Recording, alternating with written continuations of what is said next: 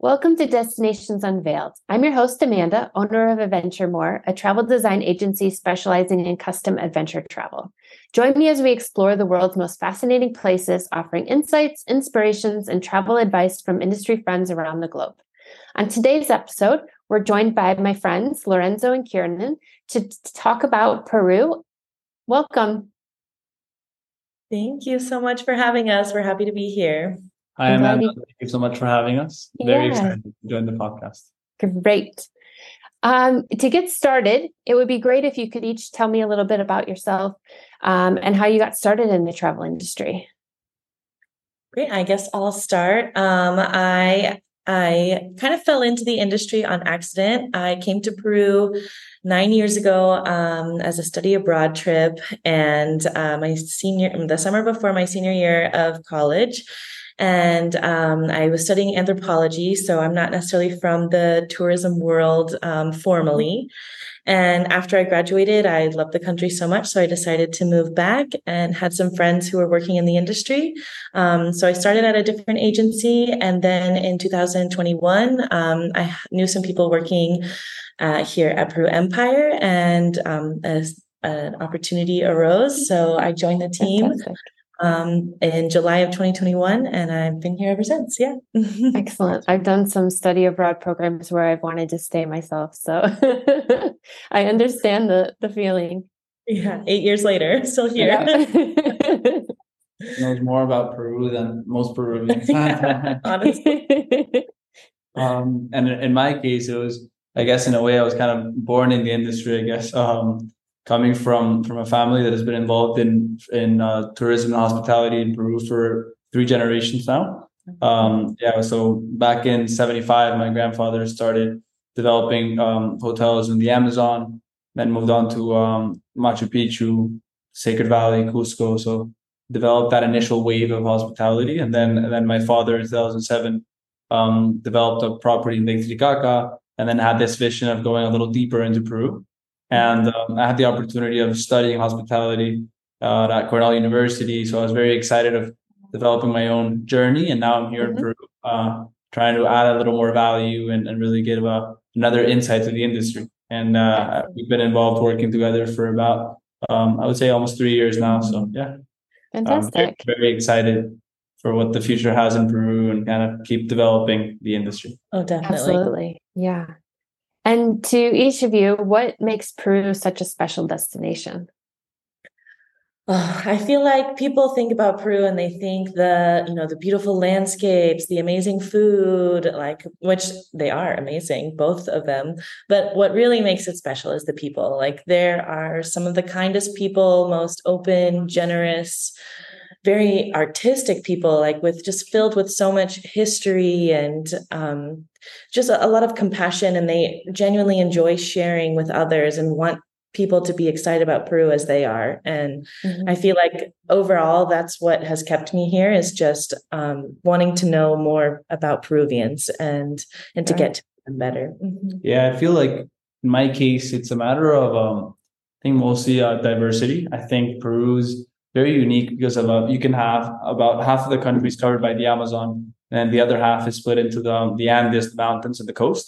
Mm-hmm. And something amazing is that if you if you cover the country from west to east, you can see all three of those climates in a very short amount of time. And something shocking is that many countries or destinations that have such variety have a very let's say strong suit, and then other two kind of not so important let's say destinations. I, I feel that Peru has three world class, very distinct kind of uh, destinations, which makes it fun. Completely. And the uh, culture is yeah. distinct, and even the food is distinct in each one yeah. of them. So it's great to get to move through Peru and, and experience all of them. Mm-hmm. And, and the times in history, right? Because you have a, let's say, a Peru of the pre Incas, then Peru of the Incas.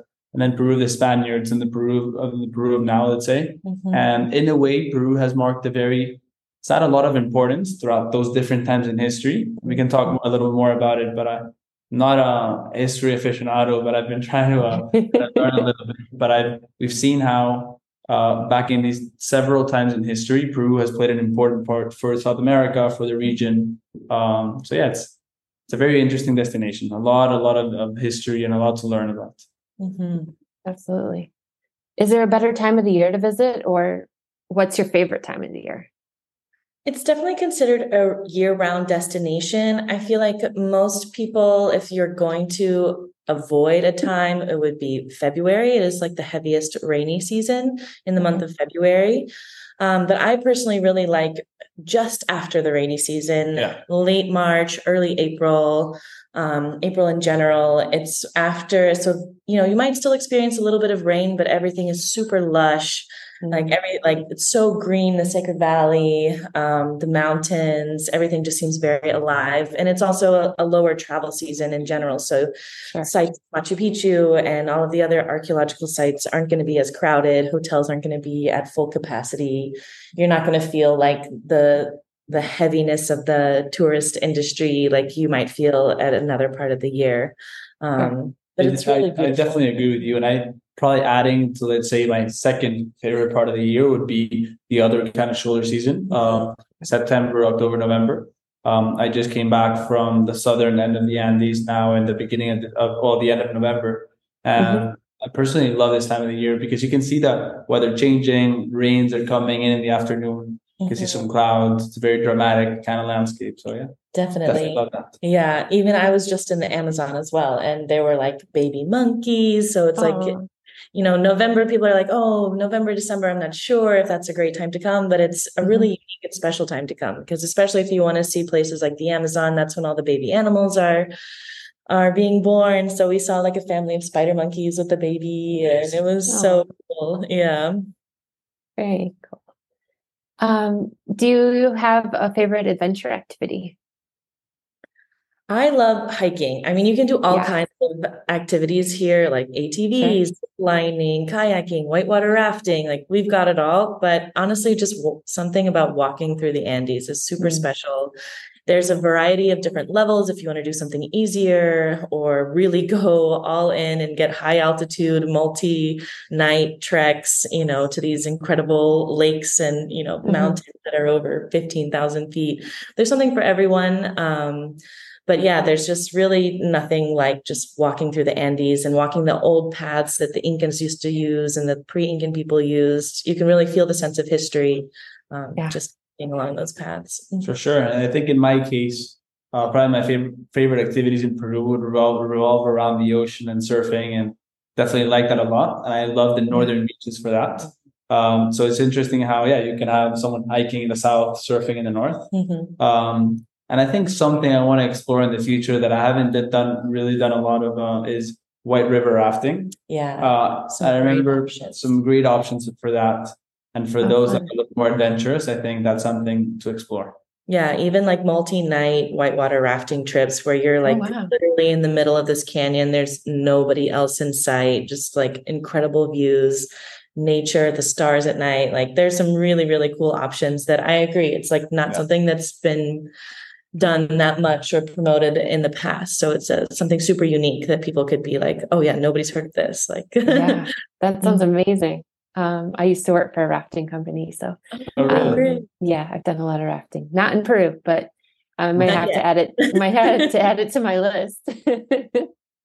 um, what about cultural activities? I know there's a lot of history and and everything, but is there a particular cultural activity that really brings people together? You find?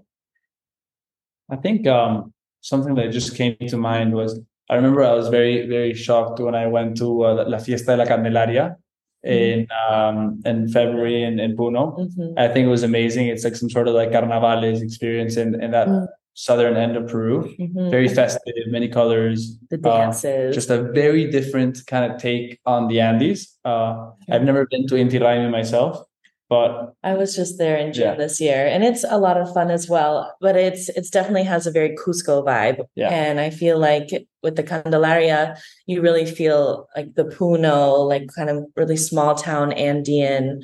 And it has a, a, a bigger mix of different kind of traditional folkloric dances. Um, mm-hmm. People take it very seriously. Like they prepare all year for these oh. dances and the costumes and everything. Yeah, that was I remember that really shocked me when I was there, the size and the magnitude and mm-hmm. people coming from all over kind of southern end of Peru.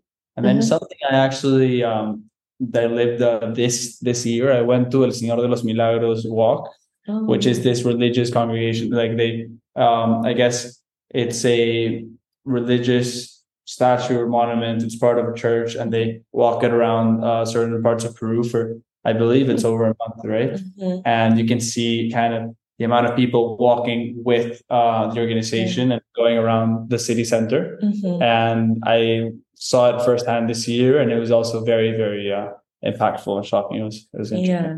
And then I, I feel like lastly for culture, if you want something that, you know, you don't have to necessarily plan around a certain date to be here to experience. Mm-hmm. In the Sacred Valley, there's just so many wonderful communities that live not in the valley floor, but up in the mountains. So in these small traditional communities that still live how they lived thousands of years ago, you know, for the most part, there hasn't been a lot of change in how they live. And they're mm-hmm. so warm and open, and you can go and do like participate in their daily activities, learn about the you know the Incan farm cycle, the Andean farm yep. cycle, how they do mm-hmm. grow different crops, how they've been able to you know harness this knowledge for thousands of years. Um, Definitely a way of kind of jumping back into the past, exactly, and seeing that pride that's kind of still there. Mm-hmm. That's definitely amazing to experience. Mm-hmm. Oh, nice makes me want to go back to Peru now. Um, well, I never need an excuse to go to Peru, so um, it just makes it that much more enticing right now. um, do you, you have a favorite accommodation that you like to include in itineraries or a type of accommodation? I think um, I'll jump into probably I think that the destination that I love including in itineraries is uh, Lake Titicaca. Mm-hmm. Um, we have this property called Titilaka, which I think is shocking because a lot of people don't expect it to be that way, and when you get there, it's quite a surprise. And it's a very magical place. Uh, so I would say that's probably my my top choice in terms of a little bonus accommodation to add into the itinerary. Yeah, and it's definitely like a really special way to end your trip because it is at high altitude. So you need to be at least in Arequipa or Cusco, Sacred Valley for a few days before going to, to Titilaka to have the best experience. But it's a very full circle moment because um, it's where the Incas believed that their people and their gods originally came um, from. So mm-hmm. the original Incas arose from the Lake Titicaca. So if you've spent all this time in Cusco, Machu Picchu, you've seen their capital, you've seen, you know, all of these different sites, and then you finish where they believe that they're from. It's just very special. Um, and yeah, Titicaca itself is gorgeous. Other properties, yeah, I agree. Um, it's great to find like boutique options like that. So that's a lot that we work with are these great boutique options. Um, we have a few hotels also in Arequipa, Cirqa, that's super special. Our new property in Puquio that yeah. it's going to be amazing. Mm-hmm. Um, definitely great for the adventurous that wants to get off the beaten path. Um, so anything like that where you can, where it feels more like has a sense of place. Um, Absolutely. Is the way to go. Yeah. I feel yeah. like we're very lucky kind of working in the industry, um, having a, a, very diverse range of options mm-hmm. to offer. Mm-hmm. Uh, I guess a lot of people, when they're thinking of traveling to Peru, they kind of envision this property in a sacred valley. Um, and don't get me wrong, those properties are amazing, but that's kind of what the what the guest is coming with that expectation already. Mm-hmm. And when you take him to the jungle, when you take him to maybe even a Inkaterra property in Aguas Calientes, and they're stuck in the middle of this uh, new kind of sort of climate that we're not expecting to see in Peru. Mm-hmm. And our idea is always we want to take you one step farther, mm-hmm. uh, so okay. you can really kind of be impressed with what, with what you're seeing and and yeah, pushing your limits a little bit. Exactly. Yeah, I actually just got back from the Tambopata Research Center in. Oh, nice. Uh, Puerto Maldonado. Well, it's like uh-huh. three hours um, up river from Puerto Maldonado in a place where there's literally nobody else. There are no other lodges. There's not even local communities that live in that area. So you're just completely immersed in the Peruvian Amazon, and mm-hmm. including one of your walls is just open. To, there's nothing that separates you from the Amazon. Oh, wow. So it sounds like kind of, you know, freaky for especially for a lot of kids who yeah. are maybe not used to that. But then you get there and I mean, yeah, okay, some moths might enter, some grasshoppers might enter your room, but it, it's really not like as intimidating as it sounds. And then when you get there, mm-hmm. like literally, I walked into my room and within five minutes, I had seen monkeys, I had seen falcons, and I had seen other like really interesting birds that you can only find in the Amazon. And wow. it was just wow. yeah. Can't imagine the sound of it. Oh, yeah. Hard to get sleep with all the, the wildlife nature. Right. but in a good way. But in a good way. um, what about a favorite restaurant? Do either of you have a, a favorite? Oh, I know there's yeah. so many good restaurants in, in Peru. It's known for I, I honestly love this restaurant in uh, Barranco called Isolina. Um, mm-hmm. I would say it's probably one of my favorite uh, restaurants, and I love it because it's the, it has this concept of a house kitchen, um, and I think that the chef is actually replicating a lot of uh, his grandmother's recipes or his mom's recipes, so it's family mm-hmm. recipes and a lot of food that you probably don't eat out. So it's a lot of food that is only cooked at home. Right. So kind like of your grandmother would cook like a grandmother, like a higaina, for example, or certain mm-hmm. Mm-hmm. And uh, it's a way of showing people how Peruvians actually eat. Mm-hmm. Um, and see, so yeah, that would, be one of them. And then yeah. maybe have you been to Cantarranita here? I love Cantarranita. it's a, a yeah. little ceviche place in the market in Barranco as well. Mm-hmm. So I think those might be my top two kind of more authentic uh, exactly uh, yeah because we have in lima especially we have so many great options like you know mm-hmm. central just won best restaurant in the whole world and actually Maido last night won best yes. restaurant in south america latin america and um, so you have a ton of restaurants like that and they're all amazing but i agree it's great to find those little off the beaten path like local spots. A new one that I'm really enjoying in Ollantaytambo is called Alca. Oh, And there, um, it's this couple who have traveled for like 10 years throughout the Andes, meeting with small communities and um, collecting pieces of art from them and also mm-hmm. learning about how they express their culture through art. Um, so they mm-hmm. have a great museum in the Sacred Valley, and they recently have started a gastronomic project and they do a, a tasting menu based on tubers and like potatoes where there are over yeah.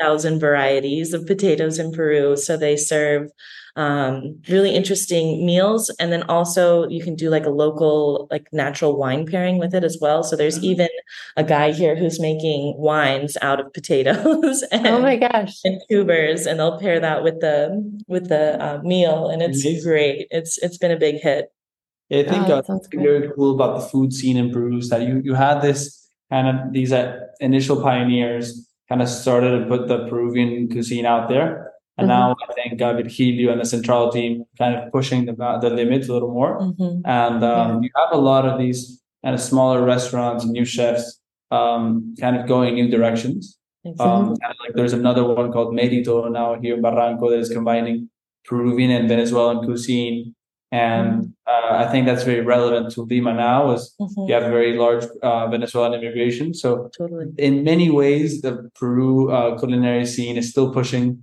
new limits, new boundaries, and reinventing itself. Completely, so, always interesting. Mm-hmm. But like using ingredients that Peruvians have been consuming for thousands of years. Yeah. So it's it's really interesting. Mm-hmm. Yeah, that's amazing. Um, are there any hidden gems that someone somebody should see or do? I definitely There's so many yeah, options, but I know definitely. I think the Alka Museum that I was just speaking about, it's mm-hmm. it's pretty new, um, and it's just it's on this little side street in Ollanta I mm-hmm. think that's one of the things. If you have an interest in history, if you have an interest in gastronomy, if you have an interest in wine or coffee, um, you should definitely check it out because the owners are amazing. They they know so much about Peruvian history, um, and really everything that they do is to like empower Andean communities as well, okay. and like you know why why you see in a museum like all of these famous names of these artists but you wouldn't consider these andean artisans also to the same level. And that's kind of something that they're trying to promote that yeah. even though they're from different backgrounds their art is just as worthy of, you know if not more so. Um, yeah. that's one of my new favorite hidden gems i feel like that people don't know about yet. yeah and i feel like for me um I've been finding hidden gems every time I spend a little bit extra time in certain destinations.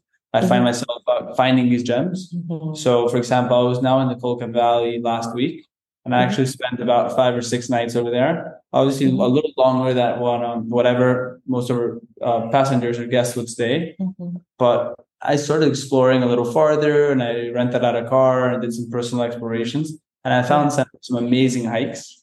Uh, so I think it's really a matter of my piece of advice would be uh, don't be afraid of spending some extra nights in your special destinations. Mm-hmm. Might that be the Jogol, the Titicaca, the Sacred Valley, maybe even Lima. Oh, uh, because I feel that if we push a little harder and kind of uh, go beyond those initial days or activities, you'll be finding a lot of uh, hidden gems. Completely. Yeah, absolutely. I'm a big believer in slow travel and and spending yeah. two to three nights at minimum in, in any destination just to really get a feel for the area and, and learn and experience it all. So yeah, and that's definitely something that we're really trying to um, kind of promote a lot of slow travel. And um, mm-hmm. we have Peru um, is definitely becoming, in a way, a very uh, bucket list destination with Machu. Picchu kind of leading that bucket list. Mm-hmm, so, yeah. kind of our way of pushing back a little sometimes is okay.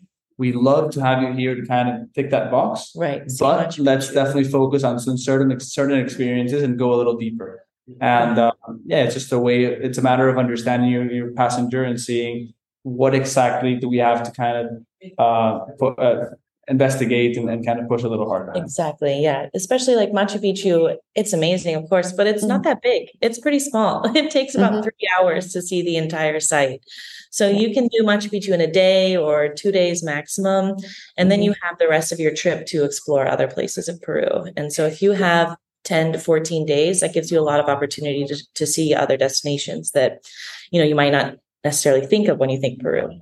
Yeah. Yes, absolutely. Fantastic.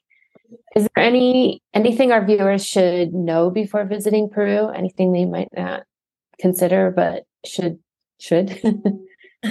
I feel like um, it's always nice to ask us about uh, books to read before coming. Sometimes, maybe mm-hmm. even a podcast to watch, or I don't know. Now there's some very interesting Netflix shows. Uh, you have a Virgilio show, mm-hmm. and there's a Chef's Table as well. Um, but I think kind of investigating a little bit about Peru before coming and then seeing what interests you is really nice. Mm-hmm. And then coming in with a couple questions and saying, okay, I was very intrigued with the Amazon.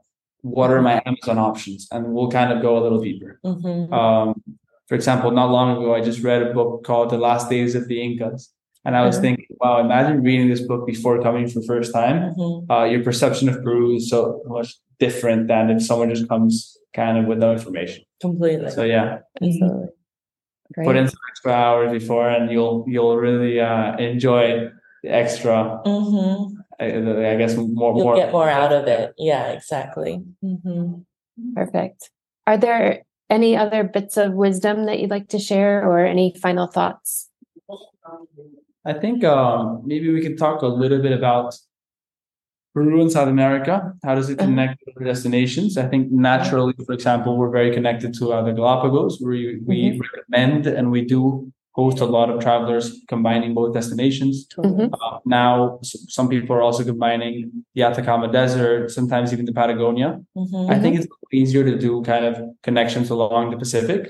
Uh, yeah. Some people every now and then um, do combine it with some parts of Argentina or Brazil. Mm-hmm. However, that adds a little bit of travel time. Mm-hmm. But I think um, it's not crazy to think of Peru as a destination that you could also kind of tag along to something else in the, in the mm-hmm. surrounding area. Oh, completely. Yeah. yeah. Even now, like direct flights between Bogota and Cusco have opened up. So you can even connect to oh. Colombia. Yeah. It's also pretty easy to get from, you know, once you're in Lake Titicaca, you can easily get over to Bolivia and see mm-hmm. Uyuni and La Paz.